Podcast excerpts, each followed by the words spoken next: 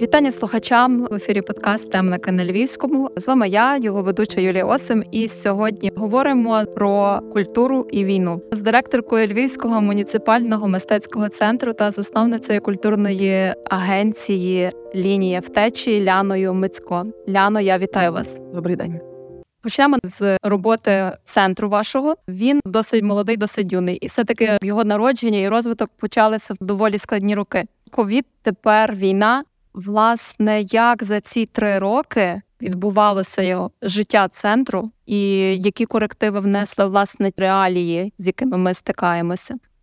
Ну, в першу чергу ми будувалися і відкривалися під час ковіду, і це був такий перший глобальний виклик. Тобто, одразу народження наше відбувалося в кризові часи, коли сказали, там забираємо все фінансування, все йде там на забезпечення людей, які захворіли на ковід. Ви тут справляєтесь самі і так далі. Нас лякали, але потім в результаті ми таки змогли відкрити інституцію фактично вчасно, так як ми і планували. І це вже було таким одним великим челенджем, насправді випробуванням і для душі, і для тіла, але все-таки вдалося це зробити. І можливо, це і зробило нас вже на початку такими міцнішими до якихось дивних випробувань далі. І те, що відбулося вже в сенсі історії України, велика війна, великий повномасштабний наступ, під час якого нам треба було таки далі працювати, не закриватися. Закриті ми були буквально півдня коли війна почалася, бо всі співробітники і наші друзі сказали, ми йдемо в арцентр, будемо щось вам допомагати. Ми такі ще не знати де, ще не знати, чим допомагати, але зрозуміло, що багато людей почали дзвонити, розуміти, що я від арцентру ніде не відійду, і ми будемо там робити нашу базу. І так сталося, що до повномасштабного вторгнення ми вже починали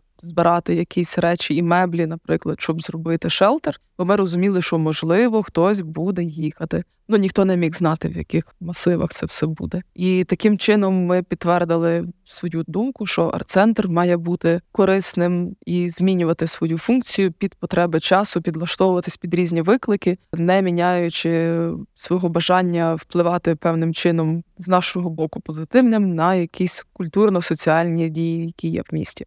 Наскільки можливо оця буденність змінила ваші плани в розвитку самого центру? Напевно, їх довелося скоригувати. Так, звичайно, в нас були і списки виставок наперед, і так далі. Але на півроку чи навіть не більше галерейний простір був зайнятий переселенцями. Спочатку як шелтер, коли вже було дуже такі ургентні ситуації, то у нас жили вони. Понад 600 людей у нас мало перепочинок, як ми рахували, намагались порахувати. Потім ті цифри збільшували, зменшувалися, але так середня цифра десь 600 людей. Згодом ми зробили в себе в галереї коворкінг для переселенців, які не втікали з країни, а хотіли залишатися і працювати. Відповідно, та всі наші плани зрушилися з одного боку, з іншого боку, вони збагатилися прекрасними інституціями і людьми, які захотіли залишитися поруч з нами у Львові і далі втілювати свою діяльність за межами своїх міст. Тепер вже. Як надалі бачите роботу центру? Можливо, ви якось співпрацюєте з іншими подібними центрами в Україні? Чим взагалі унікальність такого центру, аби можна було власне показувати, пропагувати сучасне мистецтво, іншу культуру? Мене є інша, це культура загальна людська. І я не люблю, коли говорять, що ми якісь там альтернативні і так далі. Вам треба тільки переїхати через кордон, щоб побачити, що те, що ми робимо, це є нормальна світова практика. І таких інституцій є багато і для дітей, і для дорослих. І музеї діють в таких десь тенденціях, і е, якісь громадські простори розвиваються в таких тенденціях. А унікальність наша для України є в першу чергу те, що нашими засновниками є місто, міська рада. Відповідно, вони опікуються нами. Зазвичай місто має бібліотеки, медіатеки, театри, музеї деколи. А більш таких мультифункційних інституцій зазвичай немає, бо це не є радянська парадигма. Колись це можливо могло б називатись дім культури, але це була більше така розважально-політична пропаганда, і зрозуміло, чим там займалися більш-менш. Коли там починало виникати якесь інакодумство, то його зазвичай брали в руки і карали. Назвемо це таким словом карали. Якщо якісь музичні гурти грали, наприклад, там не ту музику, то зазвичай це для них закінчувалось досить плечебно втраченими інструментами або втраченими долями. В нашому випадку надається простір для реалізації. Вона є більш-менш курована ця реалізація нами, і відповідно те, що стосується нашої одної з основних діяльностей, особливо виставок, це високопрофесійний підхід до створення експозицій, які ми можемо показувати потім і за кордоном, в тому числі, тому до нашої інституції приходить дуже багато іноземних делегацій, бо це є місце, яке поєднує нас із цивілізованим світом.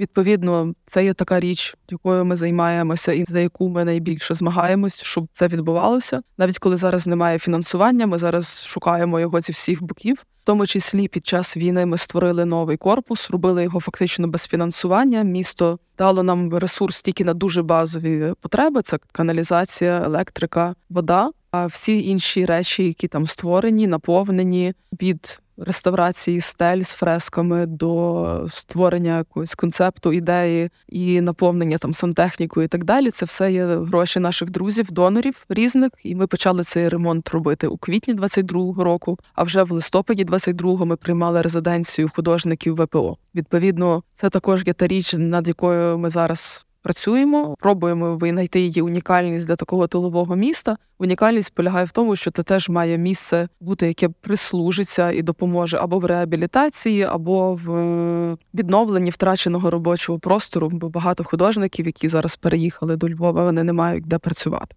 Можливо, навіть добре, що ви з'явилися за кілька років до цього, що маємо сьогодні, до цієї повномасштабної війни, оскільки люди, які переїжджають з тих регіонів, де більш небезпечно працювати, творити, вони мають можливість у Львові реалізовувати свої ідеї і показувати їх. У Львові якраз за останній час відбувся такий дуже цікаве змішання крові, бо ми не знали, наприклад, про багатьох художників зі східних областей, а багато художників зі східних областей не знав, які інституції є тут. Художників, художниць, інших музеїв і так далі. Відповідно, десь ми бачили одне одного там умовно інформаційному просторі, але побачити одне одного в співдії ми змогли тільки зараз, коли сталася повномасштабна війна. Це ніби як і трагіка з одного боку, з іншого боку, це укріпило нашу дружбу. Взагалі, від початку вашого центру роботи ви бачите по відвідуваннях, по потребах, запитах, попиту, наскільки є більша зацікавленість, як воно було на початку, як сьогодні.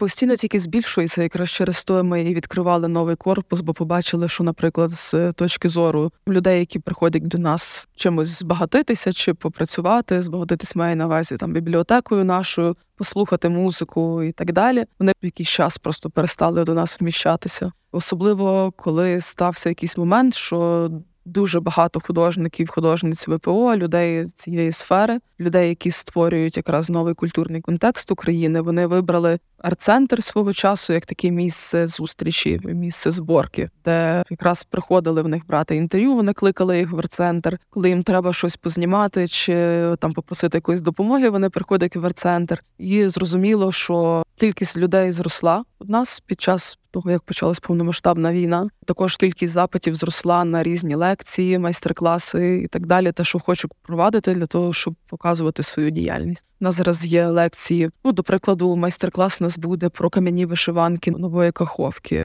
Були лекції про Лисичанськ і культуру Сєвєродонецька. Відповідно, такі речі, які в простому доступі в нас би і не були, і можливо людям, які там мешкають, не було би так багато бажання і змоги це десь виносити за межі своїх міст. А тепер ми можемо обмінюватися цією історією і вболівати за те, щоб ми ці речі не втратили разом з містами, разом з людьми.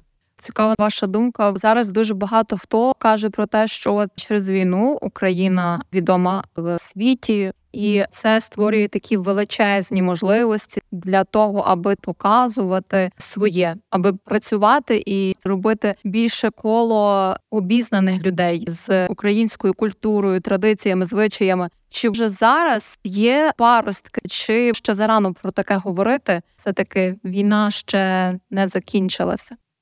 Ну, я зауважила по своїх поїздках десь за кордон на якісь виступи там чи публічні, чи коли Україна була в центрі уваги, її десь обговорювали за кулісами і так далі. Коли приносити до них тему, яка Україна традиційна, які у нас гарні там фольклорно-етнічні традиції, нас дуже легко тоді екзотизують. Хочуть поставити нам якийсь намет, щоб ми там показували, як ми робимо вареники. Всі дуже потішилися і забули про це. Бо вони тоді нас ставлять в ряд з іншими біженцями, сірійці, наприклад, люди з африканських країн, які приїжджають відстоювати свою ідентичність і так далі. У нас трошки інша війна. У нас війна, де ми показуємо Європі, Америці, що ми від них в принципі нічим не відрізняємося. То, що ви про це не знаєте, це проблема інформаційної політики, бо Росія просто загнобила всі наші спроби бути назовні нашої країни. Інформаційна політика і в нашій державі дуже прогнила. А коли говорити про Європу, де російський культурний центр є фактично в кожному місті, вивчають всюди російську культуру, російську мову, це засрати балет їхній і так далі. Вони просто перебили весь фон нашої якоїсь інтелігентної поступки.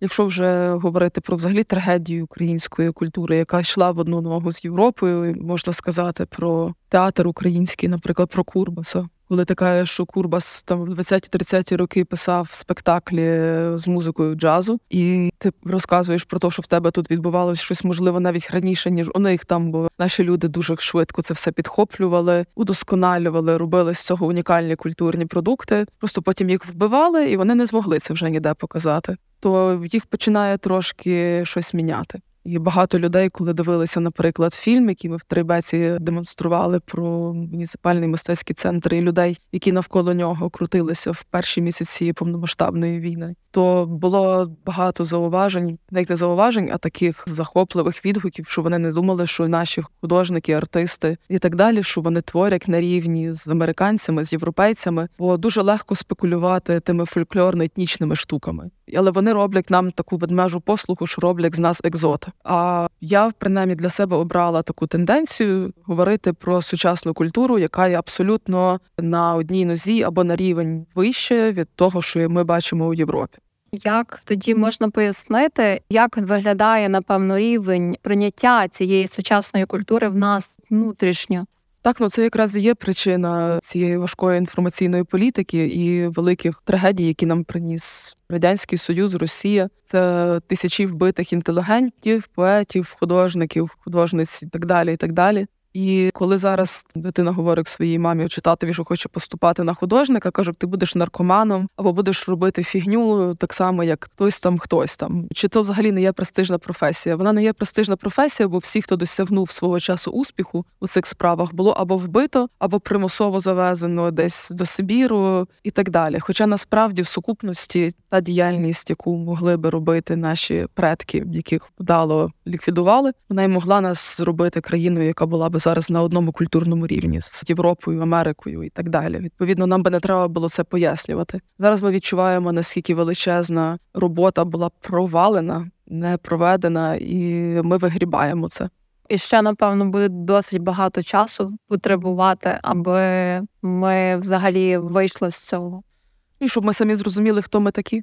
Напевно, це теж є велика проблема. Загалом розуміння культури та мистецтва у нас потребує виховання з пелюшок. І коли, наприклад, дитину приводять на якусь виставку і кажуть, ідемо звідси, бо я нічого не розумію, і ти теж нічого не зрозумієш. І потім каже хтось: ну я не, не ходжу в ваш арт-центр, бо я не до культури. Або мистецтво це фігня. Кажу, ну ти розумієш, що насправді все, що тебе оточує, це є культура, це є діяльність людини, яка кудись тебе заводить. Якщо ти кажеш, що то не до тебе, тебе можна дуже легко обхитрити і дати тобі просто будь-що. Піддадуть замість виделки палку і скажуть, ну їж. А ти скажеш, ну я ж не до культури, мені мені нормально. Обізнаність культурі і мистецтві для сучасної людини це є спроба відстояти власну думку, мати свою думку, вміти її пояснити, обговорити. Це є таке тренування для мозку.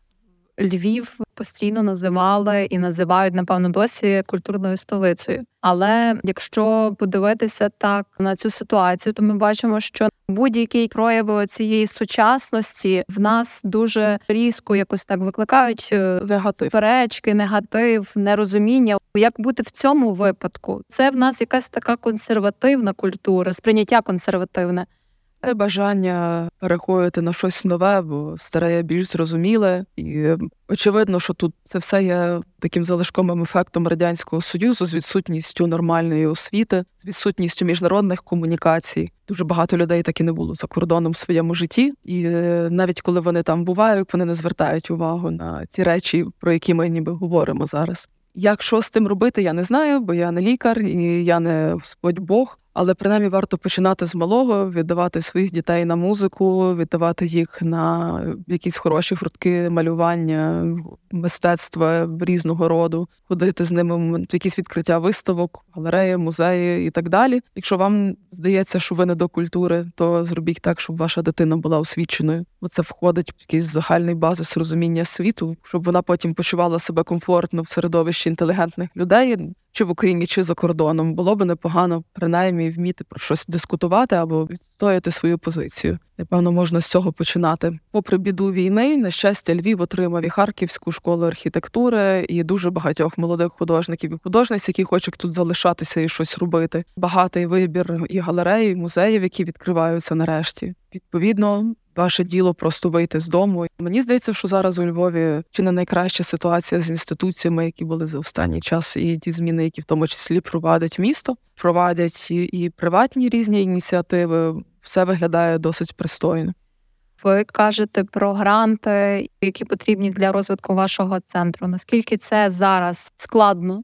Ну як про що говорити насправді? У нас невеликі центри, нам не так легко отримати якісь гранти, бо будучи великою там інституцією на багато поверхів з великою кількістю працівників, легше мені здається отримати якусь підтримку, бо це є щось більш масштабне і так далі. В нас воно може бути масштабним в часу просторі, але воно не буде таким помітним в один момент. Відповідно. Те, що стосується таких от філософських різних штук, не інфраструктурних, то зараз нас підтримав Гьоте інститут в створенні першої резиденції. Нас е, сім здається, художників і художниць з окупованих і деокупованих міст брали участь в резиденції, мали і психологічні практики, і виставку. Це було дуже класно. Отримали хороші враження і учасники, і сам Гьота інститут був задоволений нашим проектом. Відповідно, мені видається, що такі речі мають бути підтримані. Ми ведемо діалоги з багатьма організаціями і відповідно чекаємо від них підтримки. А те, що стосується інфраструктурних грантів, так як було з нашим новим корпусом, були трохи проблеми, бо гранти не хотіли давати, бо в вашому місті падають ракети. Це було досить дивно, бо якщо падають ракети, то нам лягти під них і чекати, щоб вони впали. Чи які можуть бути ще очікування від інституції, яка хоче розвиватися і надавати послуги тут і зараз. Ну але так воно вже якось вийшло, що зараз є інфраструктурні гранти. Вони в першу чергу розраховані на ті міста інституції, які справді отримали якісь поранення. Як в Одесі, наприклад, зараз я думаю, це буде дуже яскравий приклад, як за допомогою міжнародних інвестицій можна зремонтувати якісь речі. Глянемо, як воно буде. Що в планах? Зрештою, розуміємо, що планувати на руки не виходить, але є, напевно, короткотривала стратегія. Як собі бачите життя арт-центру?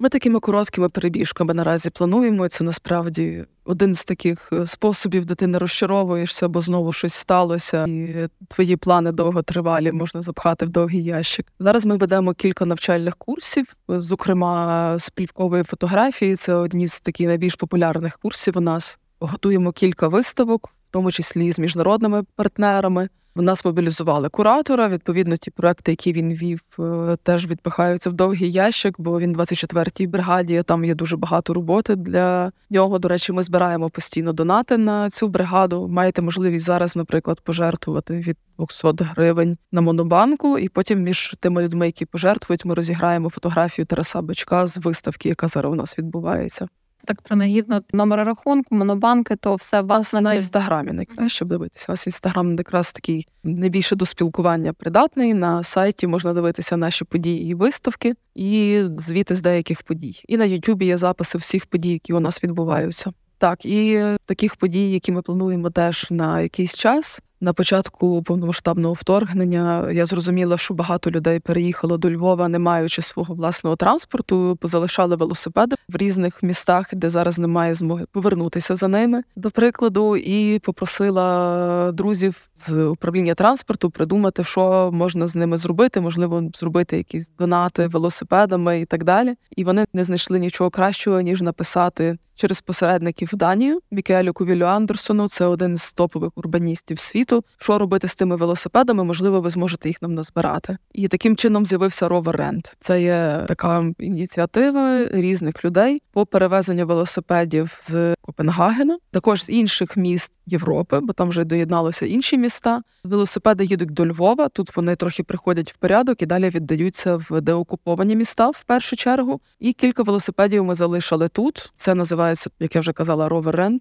Ініціатива за кордоном називається Bikes for Ukraine. У Львові ми видаємо велосипеди через наш вебсайт rover.rent для людей з статусом ВПО, для того, щоб вони могли ними користуватися і пересуватися містом. В перспективі ми хочемо зробити ремонт в невеличкому приміщенні і поширювати там велосипедну культуру, і таким чином знайомити ВПО і містян допомагати їхній імплементації у суспільстві. В перспективі, коли вже все буде, надіюся, добре, ця штука мала би перерости в міський велопрокат, бо у нас вже інфраструктура на щастя шириться, і багато людей хочуть вивчати Львів, їдучи на велосипеді. Але зараз ми говоримо про тих, хто втратив можливість, наприклад, заробітку, і їм треба пересуватися як кур'єр по місту, або їздити на роботу трохи далі. Маршрутка там не їде, або щось типу того, і треба знайти собі якесь пристосування, як це зробити краще. Відповідно, ми тут можемо зарадити транспортом. Ну і в цій інституції потенційно, коли вона в нас вже буде завершений цикл, це має бути місце для популяризації урбаністики і велоруху. Навколо цієї теми знаходяться люди з різних галузей, з різних регіонів. Відповідно, це є ідея такої інтервенції людей між собою.